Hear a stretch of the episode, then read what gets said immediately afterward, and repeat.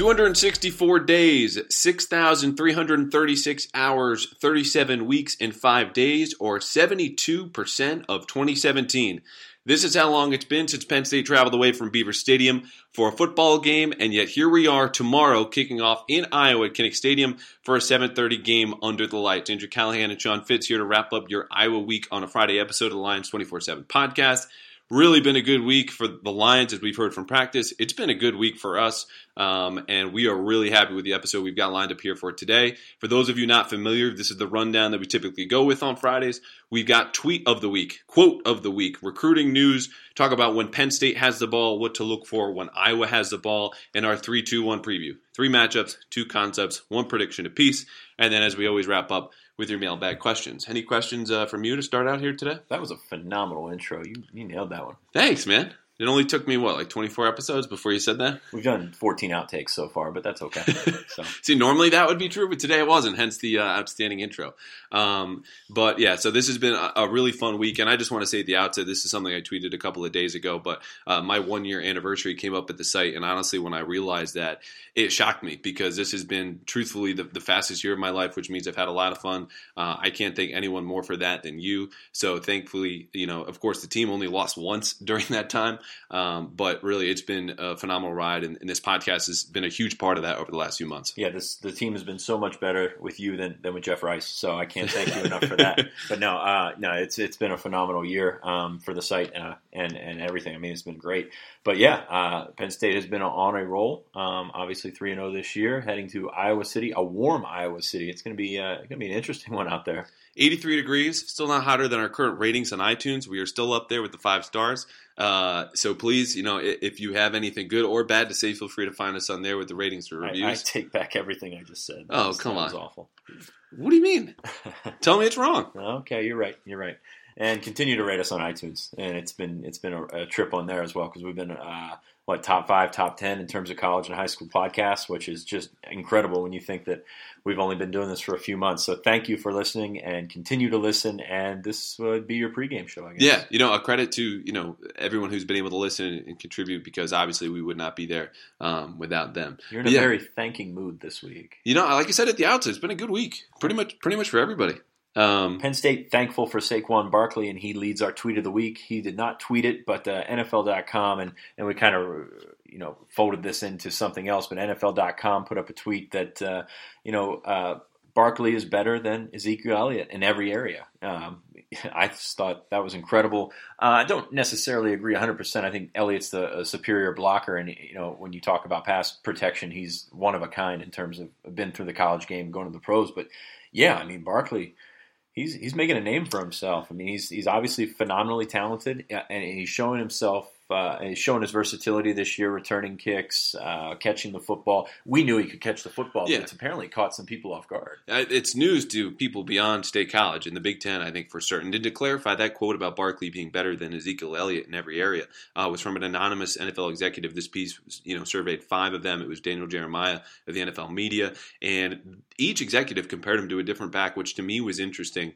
You know, we had Elliott, obviously, David Johnson, got to mention a more explosive Joe Mixon or Corey Dillon, and then Kareem Hunt, which we both kind of shook our heads at, saying, I, I think, you know, it's been two games for Kareem Hunt. You know, people have been pleased with him. He's been explosive. We, we all saw that in the opening game of the season. But, you know, for now, I think it's it speaks to, as you just mentioned, Barkley's versatility, because these are all five very different backs. Yeah, absolutely. And, and I really didn't think of Corey Dillon until so, someone said something. But yeah, it's, that's not a horrible combination. I think Barkley's got a, a step or two on him. But yeah, And he's also 230. Like, I think we forget about how much power he packs. Yeah, and, and a lot of that's lower body, and they mentioned that in the article. Um, you know, his his lower body when, he gets going, you know, he's going to grind out an extra yard or two. Um, unfortunately, he hasn't quite gotten going. Uh, excuse me, hasn't got going. Uh, you know, with the RPOs and everything like that at times. But man, once he gets going, uh, he finds some space. He's tough to bring down. On quote of the week. This happened just earlier today, and we record on Thursdays for the Friday episode, courtesy of Charles Huff, the special teams coordinator and running backs coach. I got to ask him, as I like to a lot of the different coaches, about you know when you listen to people in the media or in the stands or on Twitter or and anything, they, and they do. they absolutely do. Uh, what's like the biggest misconception that just makes you shake your head and go, "This is this is so wrong above everything else that I hear." And Huff was so quick, I don't think I even got to finish the question because he goes, "It's when people assume that Saquon Barkley is a greater injury risk when he returns kicks." So the best part of the quote was this. Again, this is from Charles Huff. Quote, he's not blocking anybody. No one's trying to run through him. And 90% of the time when you go to tackle him, you've broken down and tried tackling him just as you would if he ran inside zone. For some reason, though, people think that there's missiles running down there that are going to hit right in the middle of a tank and blow the tank up. We laugh, the staff, when people say that all the time. This misconception that injury level goes way up because it's on kick return, kick return, well, the injury level goes up when he's walking to class. We're not idiots. End quote. Now he went on. It didn't end with "We're not idiots." I wish it did. it was just so many parts of that. Though I want to go back to the, the part where Barkley is a tank and that there are missiles running down there. You know, it just conjures such an image of you know, you know- Joe Julius. Yeah. yeah, yeah, which is funny because you know we mentioned this in, in earlier that quote. He was no one gets a wide open shot. Like you've got so much room and, and ability to see who's coming from where that you never get a real shot on the returner. But you know Joey Julius did that twice in the first four weeks last year. Um, but you know he, he's a rare case. I think particularly for a kicker who Huff said is the only safer player on a kick return than the returner himself. Right, and Huff makes a great point. I mean, these guys aren't running full speed; they're broken down because if you don't break down, he's going to run right by you. So, uh, if you're running full speed, you can get a tap on the shoulder and you can end up five yards out of the play. So, uh, I don't think the damage is there. I mean, eh, obviously, you're nervous every time he goes back there because you know the wrong thing goes the wrong way. We've seen guys hurt on on kickoff returns before, and somebody could take a shot, you know, a cheap Right. shot at him. Uh, I think it increases on on kickoffs, no doubt. But yeah, uh, I, I agree with him. I mean, he- he's not going to get. Uh, well, I'm not going to say that, but he's not. Uh, putting Now I'm himself- really he's- curious. He's, not putting himself at more risk uh, being a kick returner than he is just being a regular position player. No, the only added risk comes from taking an additional snap, but you're not going to lower your snap count for the, your best player and arguably the best player in college football because the sport is inherently dangerous. I Mhm. mean, everyone is partaking in that and, and subject to injury. Uh, the other part about this that, that I liked was that, you know, he, he admitted, you know, of course, the guys who are blocking up front for him, absolutely, you know, they're in the way trying to stop a car when you're looking at trying to stop these coverage guys. And Barkley, though, you know, eh, eh, you want to have him back there. And I think initially when we questioned this, undoubtedly was the second half Akron. Penn State's up 35 to nothing. There goes Barkley return the only kick that the Zips would have that entire game. And the issue was the cost, you know, potential cost of this way outweighs the benefit, as we saw, again, mostly related to injury risk. Because even if he returns it for a touchdown, congrats. You're up 42 to nothing instead of 35. But now I think we understand a little bit more where they were coming from, not only just for the sake of getting him a rep, but the fact that Franklin didn't tell us in two, two weeks later, yeah, he's been our starting kick returner since the beginning of camp. Yeah, and that was pretty funny because when I asked around, they it was sort of pushed away, and we're, we're quiet about that. And I thought Miles Sanders was going to be the guy based on what he did at the end of last season. Um, and, and if he, you know, picked up those fumbling or put down those fumbling issues. Uh, but yeah, I mean, it's another rep. They're trying to put him in the Heisman race. All-purpose yards are going to matter, and if you can rip off 50, 40 or 50 all-purpose yards at one time, you're going to do it. So, yeah, I, I don't have a problem with him back there, and I and I get what you're saying in terms of being back there against Akron and Georgia State. Of course, only two kicks in, in each of know, Right. in, in those games combined. But he needs to, to learn reps to learn how to read his blocks and go. Yeah, and like I said, particularly if he's the starter, you absolutely need the reps. But if you are an occasional kind of spot returner, that's why it didn't seem to make sense. You know, when you would be normally giving those reps to Miles Sanders, lo and behold, it looks like Sanders might not get any kick return reps uh, unless it's at the end of a blowout.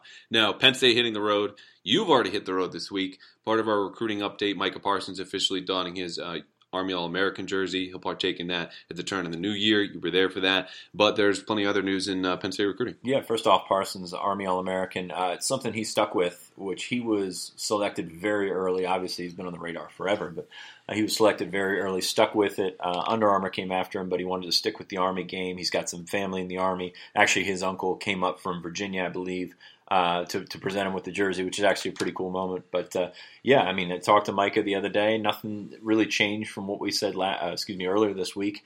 Uh, Penn State's still right there. He's going to come out with a top four, which you know, if you're if you're asking, is probably Penn State, Ohio State, Georgia, and Nebraska. Going to visit uh, Nebraska. His dad mentioned visiting Georgia as well, so I think you can read between the lines there. But yeah, I, I think he'll be back at Penn State. Um, you know, make a decision later this fall probably, and I think Penn State uh, is going to have a decision to make on their end as well. So.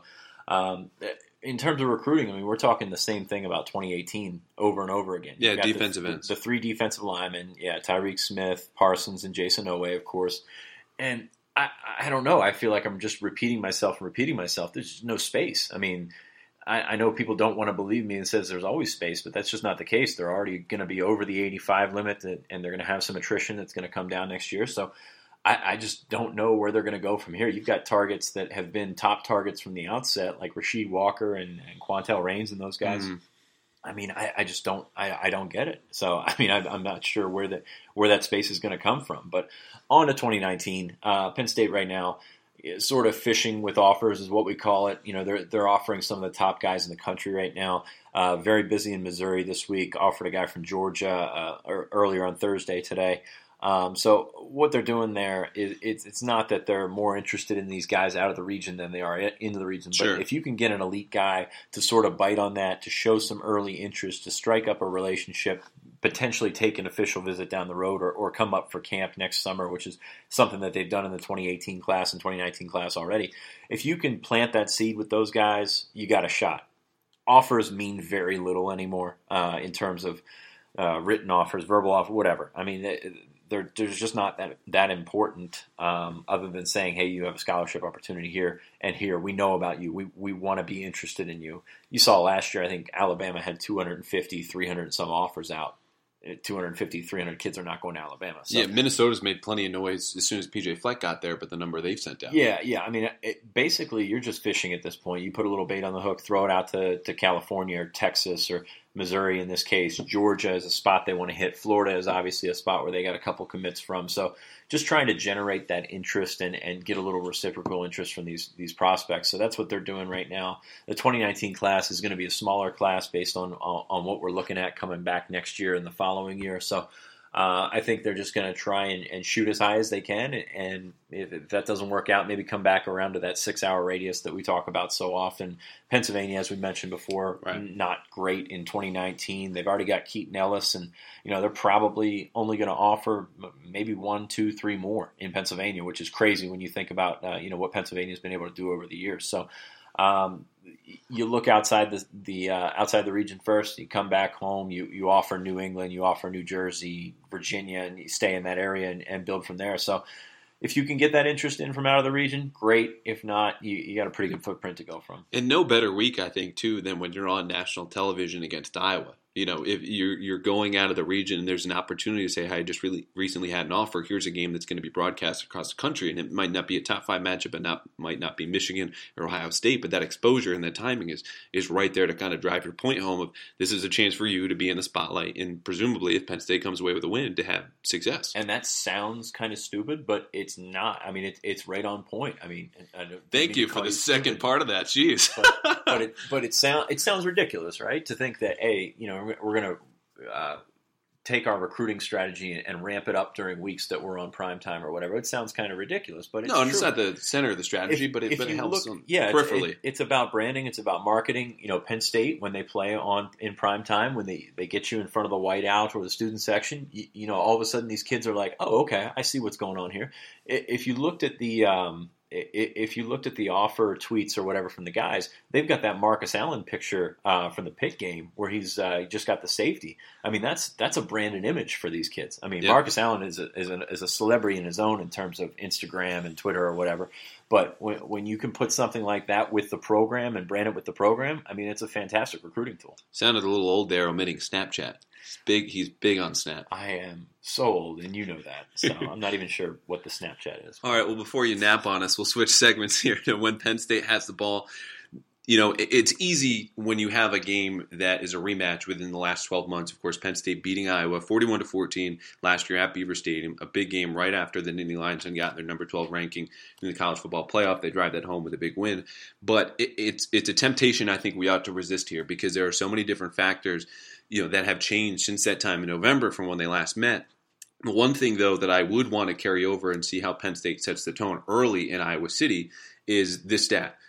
Nearly 75% of all offensive plays that Penn State ran a year ago were runs. 52 rushes to 18 passes. Now, part of that was, of course, the read component of their RPOs and giving the handoff against Iowa, who's typically in a two high shell, which means they only have six, you know, sometimes five guys in the box, so you're going to run against that. But they felt they had an edge. They were able to control the game in the trenches, and it all started with the running game. Now, most of the components of Penn State's offensive line are back. Same thing for Iowa's you know defensive front, all three linebackers, most of the defensive linemen. So if they feel like they have that edge, I think they're going to go right back to that well. Yeah, I think you kind of have to. I mean, you saw Penn State ran circles around them last year. I mean, they, they looked Iowa looked slow. I mean, you don't say that about too many Big Ten teams, and of course the stereotype is there, but Iowa looked slow compared to Penn State last year, and, and, and they didn't load the box, but Penn State still got outside them, and Barkley just torched them. So um, I, I, I just look back to last year and what you mentioned earlier – I don't think it can carry over. It didn't carry over a week for Iowa. They came back and beat Michigan the next week. Yep.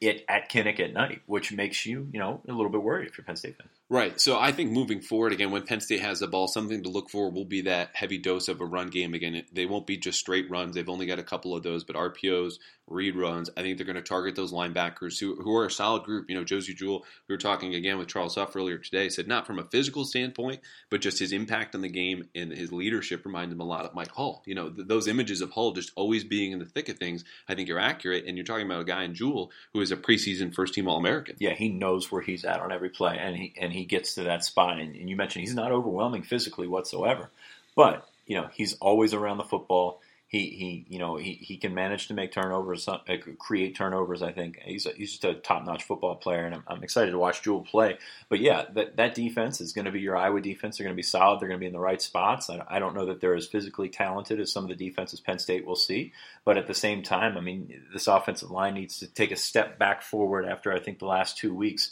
and I think getting Brendan Mahon back is, is going to be a big deal. It's going to be huge. And I think the other part of Iowa looking so slow is that you've got – significant mismatches, some of the largest in the country at tight end running back. You know, when you're saying, hey, you're slower than Saquon Barkley, well, congrats. That accounts for about 99.5% of people on the planet. 0.5? Probably 9999999. Okay. But so it, it's really not fair to say that even in the context of college football. And same with Mike Gesicki, because again, those those linebackers are going to be foremost responsible for containing Barkley and Gesicki with the type of defense that Iowa plays. A lot of zone coverage, again, as we mentioned, two high, and they're going to be subject of those RPOs. So I think you'll see Penn State go back to that well. What you really want to look for, I think, is just the middle of that offensive line because again, they'll get their double teams and their inside zone game, and then they'll need to reach that linebacker. So they can lock up against you know Josey Jewell, their best player. You know, it's game over. Um, they wanted to start fast a year ago. They were able to do that. I'm not sure it happens again on the road because it's going to be such a different environment. Again, a new center with Connor McGovern. You know, they're shifting back some parts in the offensive line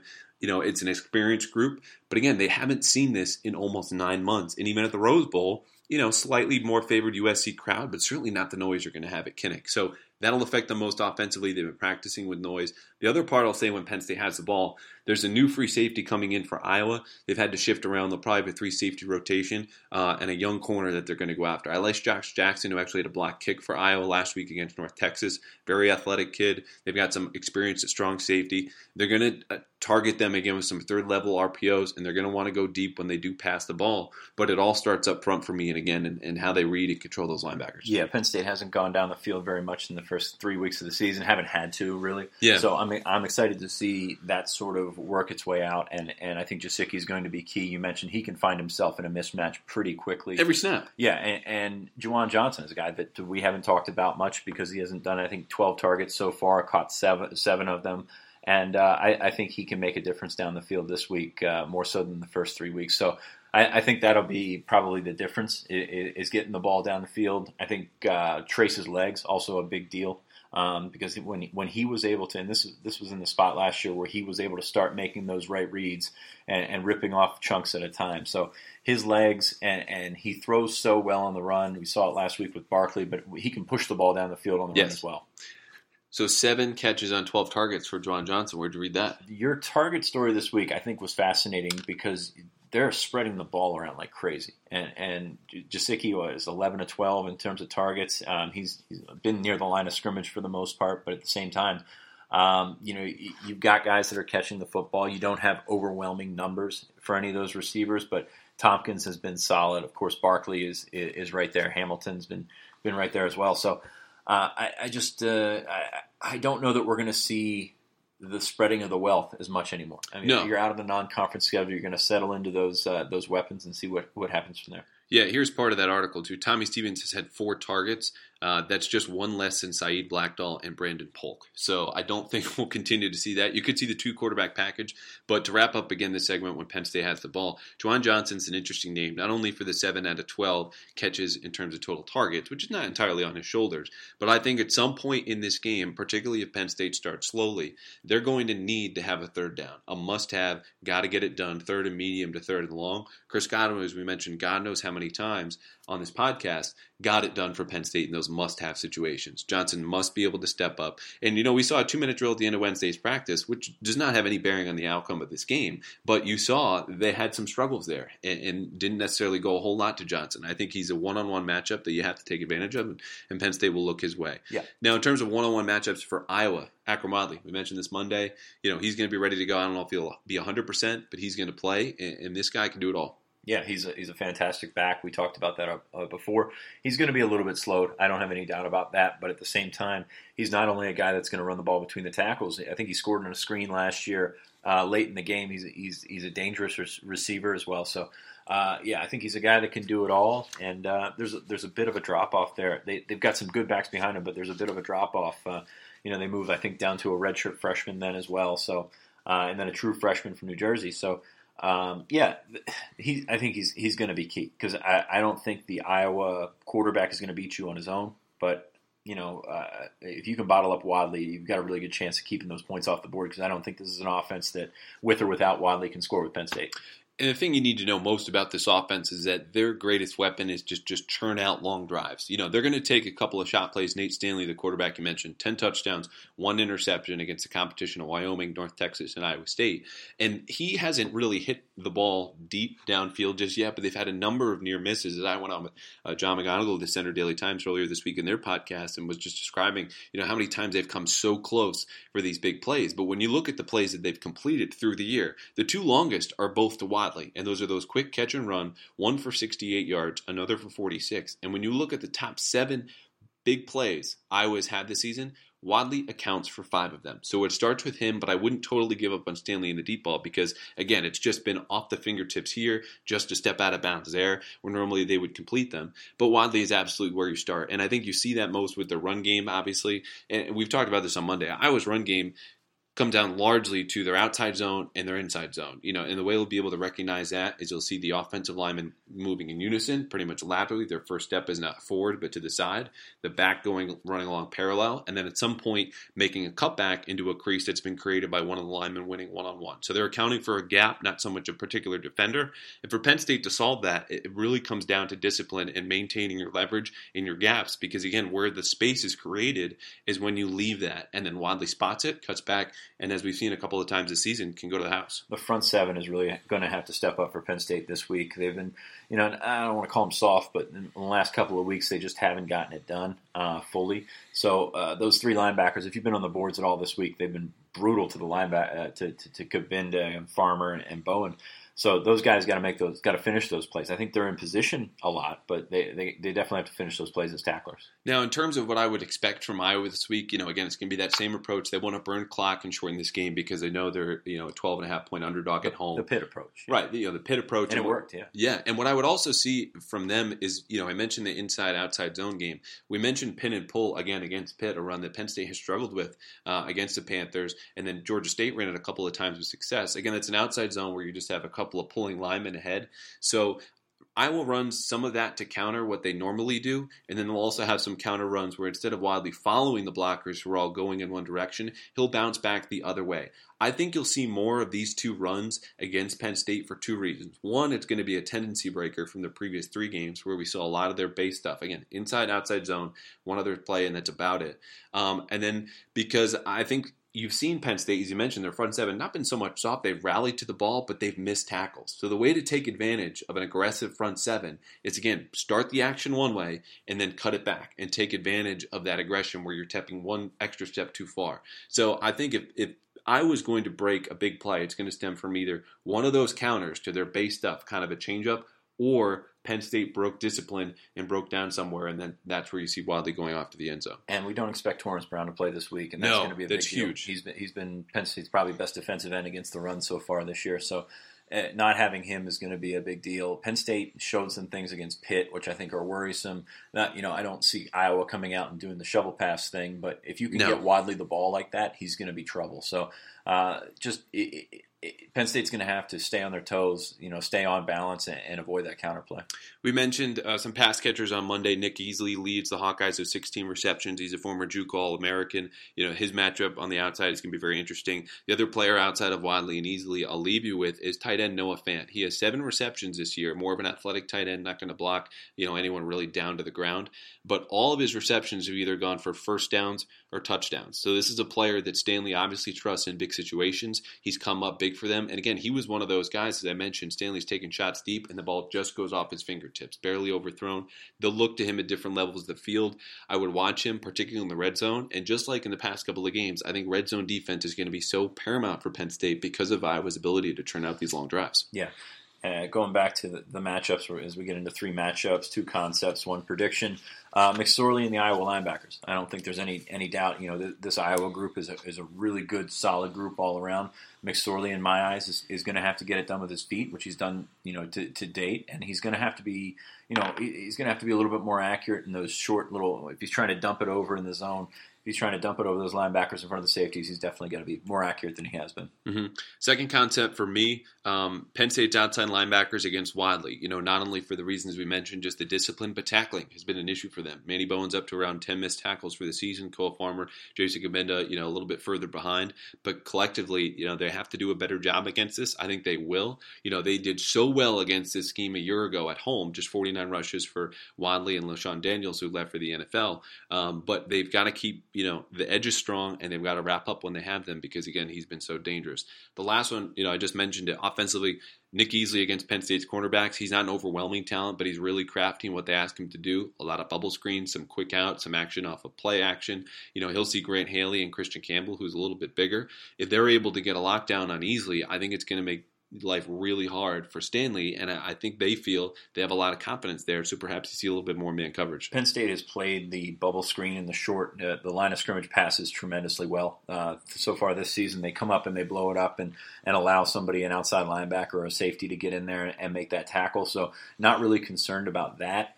Um, they've, they've also slipped a lot. So, I Yeah. mean, and, and, that's obviously not always their fault, but at the same time, you can't let these guys move the chains. As we mentioned, Iowa's going to try and string together these long drives, keep the balls out of, keep the ball out of Penn State's offense's hands and uh, they they've shown in the past that they can do that. I mean, they can be successful like that. So uh, you're going up against an experienced coach who's going to want to protect the football uh, and, and pick and choose when they take the shots down the field. And I think that's the biggest thing when you're talking about the corners who have played well. You know, they got to stick with these guys down the field. Two concepts. Mentioned one of them already. That stretch zone. You're going to see it time and time again. I mean, people who watch, you know, the Broncos, the late '90s, a lot of the Colts in the mid 2000s with Peyton Manning, Edgerrin James, Joseph Addai, all those teams, and you know, a, a lot of teams in college and NFL right now have run that outside stretch zone where you're just looking for one cutback and go.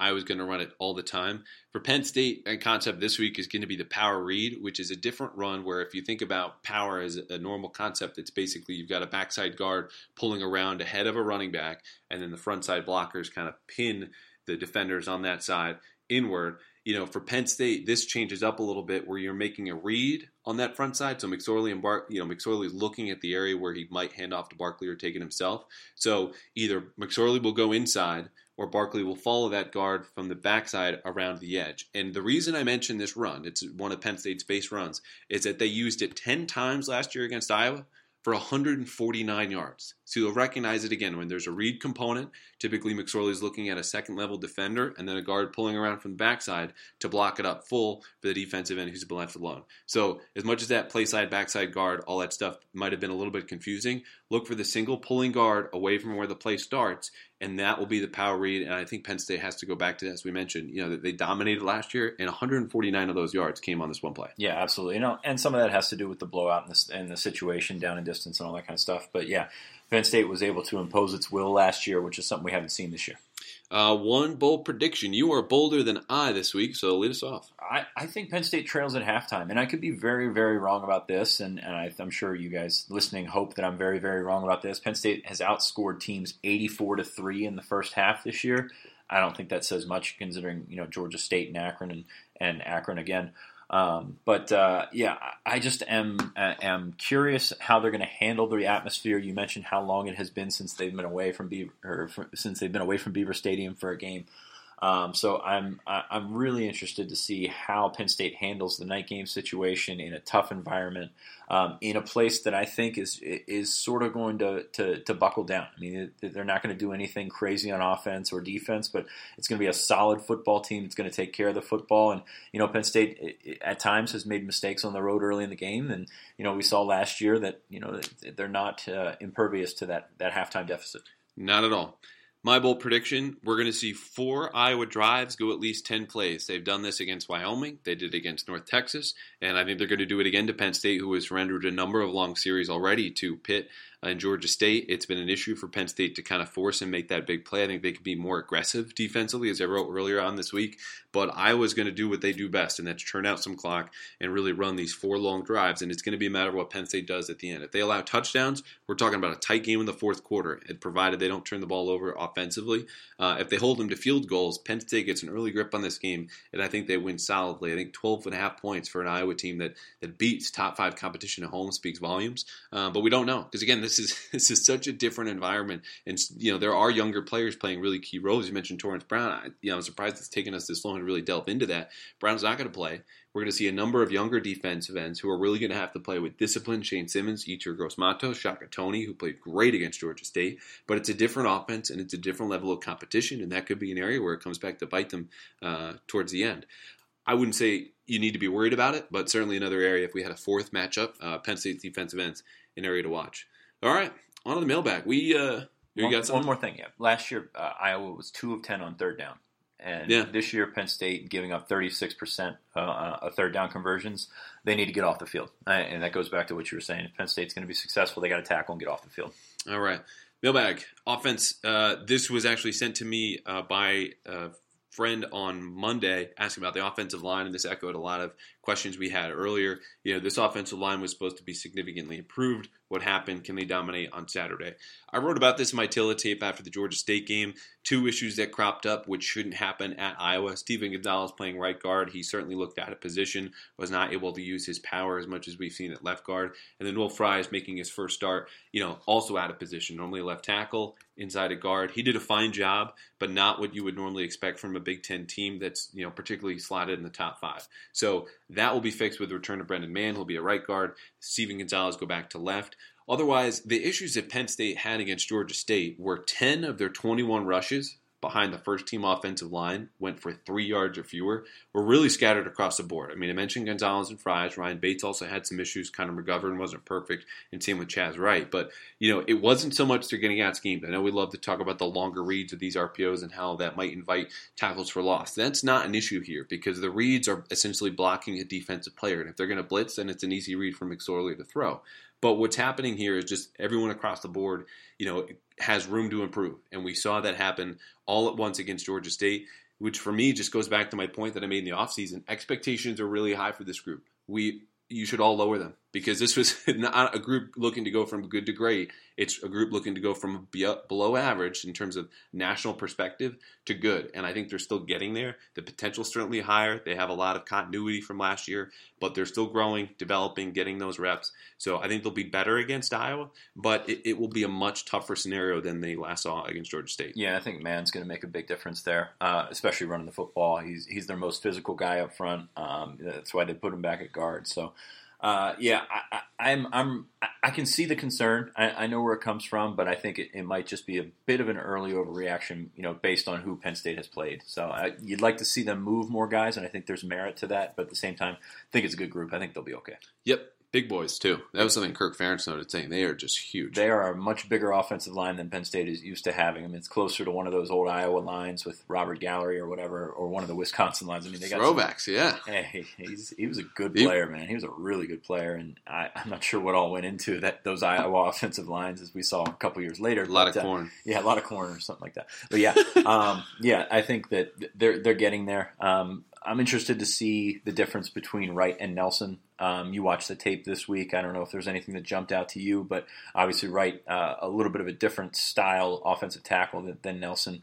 Uh, what do you think? Yeah? Nelson had a, a tough start, and I think it was one of those let's just kind of let Chasz go from here because they weren't getting the play they wanted out of Andrew Nelson. You know, he knows what's expected of him. Had a false start. You know, didn't really dominate as you'd expect. But again, within seven snaps, there's only so much you can do. So Penn State got a big lead. They're going to rely on him late. I asked him just the other day, "Are you 100 percent?" He says yes, and he says he feels better than he did when he was leading up to the Pitt game, which of course was his first action of the season. So I think you'll see, you know, still that rotation between the two of them. Uh, but it was a case of he was seeing every third series, and when that series came up, not only was it a short drive, but he did not make the most of it. So it was at that point saying, you know what, when it came up for that ninth drive and it was his turn again, let's just let Chasz go out and finish this. It, the game's already in the bag, uh, and that's exactly what they did. Hundred percent, except for his hearing, as he said on Wednesday. Yeah, night. how about that? He he, he was telling us that you know when the, the crowd really gets going, or for whatever reason, there's a ton of noise. He gets this ringing or this separate noise only in his left ear, and I said.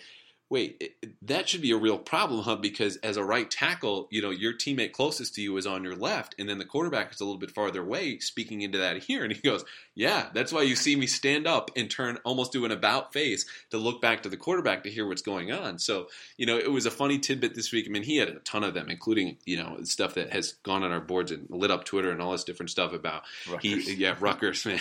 I mean, we had we, we even skipped uh, White Boy Wednesday, which is how they decide what music is going to be played after Turn Up Tuesday, Throwback Thursday, Salsa Saturday for Steven Gonzalez. Uh, but of course, yeah, what do we want to talk about? Re- reading the facial expressions of Chris Peterson, the sports information director man. for football, while he was up, was just it was hysterical. And she knows what she's getting with, with Andrew. He's a he's a funny kid. He's he's just a Good guy. oh shucks kind of guy. And yeah, it was just it was it was funny to hear. But anyway, we're on to our next mailbag. Yeah, well, a lot of truth telling. I'll just wrap up with the, the Rutgers note for people who missed it. Uh, Nelson said when they played at Rutgers in 2014, his bad hearing aside, could not hear Brian Gaia, who then was the right guard, talking to him as they were less than two feet away because of the noise. And he only assumed that Rutgers had been pumping noise in. You know, we joked, you joked about NJ.com getting hold of that quote. I have a friend who actually works there. I sent it to him. They can do whatever they like. You know, I think it makes sense to me. Writing an outrage column seems Yeah. to be the, the, the theme of the week there. Yeah, whatever happens, you know, I guess th- they got to cover football the- somehow. Yeah, so Andrew Nelson assuming that, and it caught us all off guard, Chris included. Uh, but you know, it was a funny nugget. So yeah, moving on. Uh, Millbag. Any surprise at the lack of deep balls lately from Trace McSorley? We kind of talked about this a little bit earlier, and I don't. They haven't had to go to that well. I would have liked to have seen it a little bit more, just based Mhm. on getting Juwan Johnson and and Thompkins some reps. They, of course, Blacknall had the long touchdown last week, which, by the way, tracking that ball was was a phenomenal play. I mean, it just you could see him do that. You know, make those adjustments in the air. He did a phenomenal job. So uh, I don't know if we'll see a little bit more of him moving forward, but you know, they they they certainly have the weapons to do so. But yeah, throwing the ball down the field, uh, you, you pick and choose your shots. Penn State, uh, you know, w- when the team is going to sell out to stop Barkley, that's when they're going to take it. And I, I hate to say when you need it, you didn't need it against Georgia State. You didn't need it against Akron. You you really didn't need it that much against Pittsburgh. So are they holding something back? I, I tend to think so. Yeah, it doesn't surprise me so much. Again, against Georgia State, it was such a limited snap count. Only 52 plays for the offense, a similar number for Akron, um, and, even Pitt for that matter. So they're going to take what the defense gives them. Georgia State played two high safeties the entire game, rarely blitz. So you're going to take a lot of stuff that's underneath, which isn't to say they don't take shots. Again, they carved up Iowa with only 18 passes. A lot of them, more than half of them, which were more than 10 yards down the field. So they'll take their shots. But, you know, again, when you got a guy like Saquon Barkley, you're going to give him the ball. And they only had one, you know, perhaps zero, depending on how you want to measure it, real deep ball against Georgia State. That will definitely change. It's it's still been a boomer bust kind of passing game so far, but you'll see that more often. You know, if I'm surprised, if I'm not, it doesn't really matter. We know what's going to come from this offense, and a big part of that is a deep ball. Yeah, 11 completions for 240 yards last year for Penn State. That's they're going to go down the field this week. Yep. Uh, last question for this week: Will Barkley's carry? Will let me restart. Will Barkley's carries increase in Big Ten play? I think so, uh, and I'm, I'm I'm hesitant to say that because you know I think they're more about touches right now. I mean, you're, you're trying to get him the ball any way you can, whether that might just be a you know a pass out in the flat or as we saw last week a check down in which he can do anything with because he's Superman. But yeah, I, I think his touches will go up. Whether whether that means carries or not, it's hard to say. You know the offense so well in terms of the RPO, where you know he could have games where he's going to have 25 carries. He's going to going to have games where he can have 15 carries, but those touches can still start to even out. So I think it goes up a little bit. Um, I don't think it's going to be any crazy number. You know, you're not going to lean on him as a workhorse that's going to carry the ball 35 times. But Yeah. yeah. I think his numbers will go up. Yeah, it's funny this question got asked because I had the same question posed to me by one of our media brethren before Wednesday's practice, and it was just a matter of, you know, what do you think is going to happen? And I think the number isn't so much the total number of carries or touches that Barkley receives, it's the rate of carries or touches he receives per snap. Because as I just mentioned, they have not seen the field a whole lot as an offense, and particularly as a first team offense because of these blowouts. So when you look at, oh, we only had 14 carries in the last game, or even fewer, you know, touches in, in other contests, it's just a matter of they haven't seen the whole field a lot. And when they do, if he's getting doubled or they're showing blitz, they're going to go elsewhere, and that's fine. But I think there are plays that we will see in the playbook that will be, you know, more geared towards Barkley that they'll deploy against Iowa, just as they did a year ago. A lot of teams have been paying a whole lot of attention to the wheel route, Pitt included. So they've got counters for that. You'll see them, and you'll see more of Barkley because you will just see more of this first team offense. Um, so they'll definitely increase in Big Ten play. They know what they have in him. They want to get him a Heisman Trophy. You know, it, it's just a matter of playing more games and playing more competitive games. And I think both of those are going to happen starting Saturday. Speaking of playing more games, we're off to play our own games, and you're going to Iowa for the weekend. Mhm. What, are you, what are you looking forward to most about Iowa City? Uh, honestly, I have a really good friend of mine from home who just graduated pharmacy school in Iowa. So she has four years of experience of going out and enjoying the nightlife and knowing downtown. So I've got a full scouting report there that I'm going to kick out uh, Friday night. So if you see me or select a few other writers downtown, feel free to say hello. Uh, but otherwise, I mean, just the atmosphere at Kinnick. You, you hear so much, and even James Franklin was, you know, telling us on Tuesday. You want to know so much about it going into it pre- to prepare, but also just to acknowledge the experience that you have. And and as a fan of football, as someone within college football, it's a special place. It's someplace I've never been before. So I think those two, I mean, regardless of the game, are just going to be fun unto themselves. And the new tradition with the Children's Hospital, I think, Yes. is one of the coolest things I've seen in college football in the last couple of years, and you know, hopefully that that, that continues to, to go on strong. You said we're both playing games. What games are you playing back home? Well, I'm probably going to golf or something while you're gone, or something like that. So I think I see Nate Bauer, a partner in your future. Is he, that true? He will be the first to tell you he's playing golf in Iowa. So Oh, okay, because he'll be making the trip. All right, cool. Well, uh, shoot well. I will see you back on Sunday. We will record the next episode of this podcast. Uh, we'll have our final score predictions up Saturday morning, so see those on the site. And otherwise, thanks for joining us for another episode of Lions 24 7 podcast.